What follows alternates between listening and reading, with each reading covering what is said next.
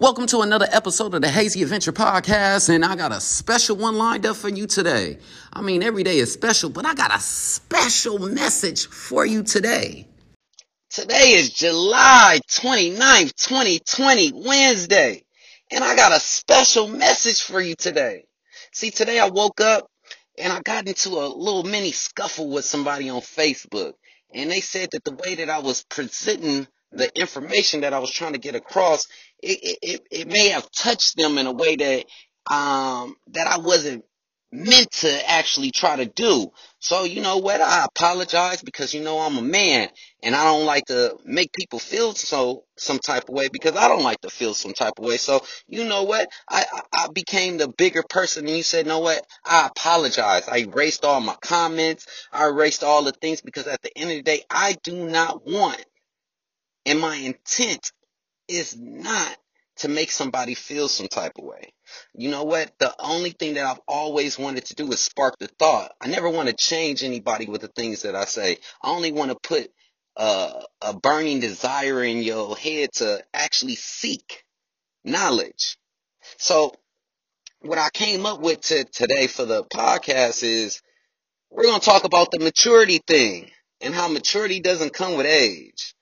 So i I always tell people another defining moment in maturing, evolving people is understanding that everyone does not think the same way. Yes, we all are humans and yes, we all have brains, but we do not all think the same exact way. I like to refer to this kind of thinking as groupthink, but the idea that multiple people think the same exact way is foolish thinking in my opinion. As humans, it's easier to assume that most or all people think the same way because it makes sense because of the human's brain's ability to group and associate things together so that it can simplify complexities. So associating things, people together is how we as humans cope with the complexities of this forever changing world. This behavior kind of hinders us in our ability to digest that every situation and person is different along with the emotional traumas associated with the experience. When we as human beings achieve the ability to transition our thinking from selfish to selfless, will we be able to comprehend all of what humans can? often say words mean things. This reference to something that should already be understood helps me think about how words can be taken out of context as well as how words can linger sometimes longer than situations last.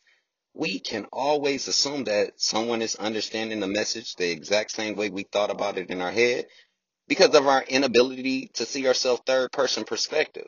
We take for granted how we may come off while digesting materials. One main factor that inhibits people from hearing or understanding the message is how they want their message to come across.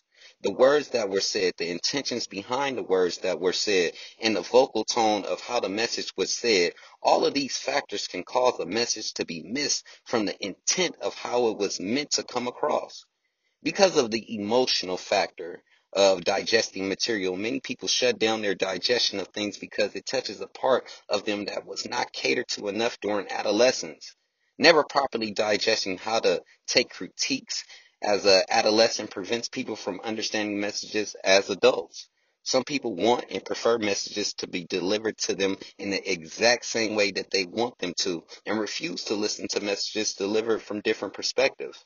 These people have adapted an approach to the world in which the in which the world works the way that they want it to instead of how it actually works for everyone.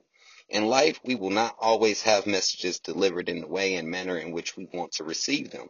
Instead of creating a world in which people benefit from the many learning lessons and experience, they fix their life around how they want life to work for them. I have learned that in this life, it's all about moving from being a selfish person to an unselfish person. When we are born, it's all about our wants and needs. And as we grow older, we realize it's less about us and more about the legacy we are leaving behind. Most people get this understanding when they have kids and have to sacrifice their wants for their child's needs. The child becomes the recipient of all the maturing and evolving we have done as individuals on our road to self-discovery. It's sad to say, but this is not always the case. A lot of people choose personal satisfaction over responsibilities. The outcome of personal ego and pride prevent inadequate parenting in many children who are left with incomplete puzzle pieces to put together on their road to self-discovery. This is not a sprint. This is a marathon. This statement reflects my attitude on, on how while on this journey in life, we are all living in the same world, but we are all running our own personal race.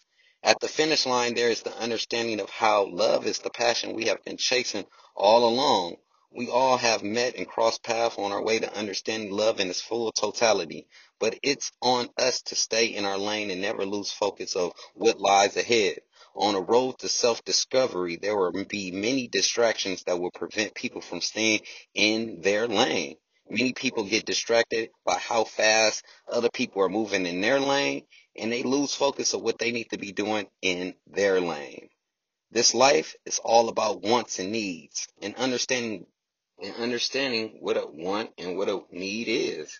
A need is a necessity for life. Example, water, food, shelter are necessities. Anything additional to the basic preservation of life are wants. Not many people learn to digest this fact early enough to prepare for their demise. The vast majority of people float through life like zombies, mindless and thoughtless about how they plan on making decisions that will last beyond their human vessel of a body. Self-centered people mind only to seem to think around what they want out of the world instead of what they want to give the world.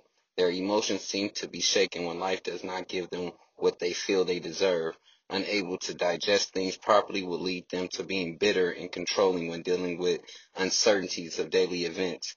Being in control of one's desires and personal outreach on life and society gives hope when waiting for opportunities to present themselves.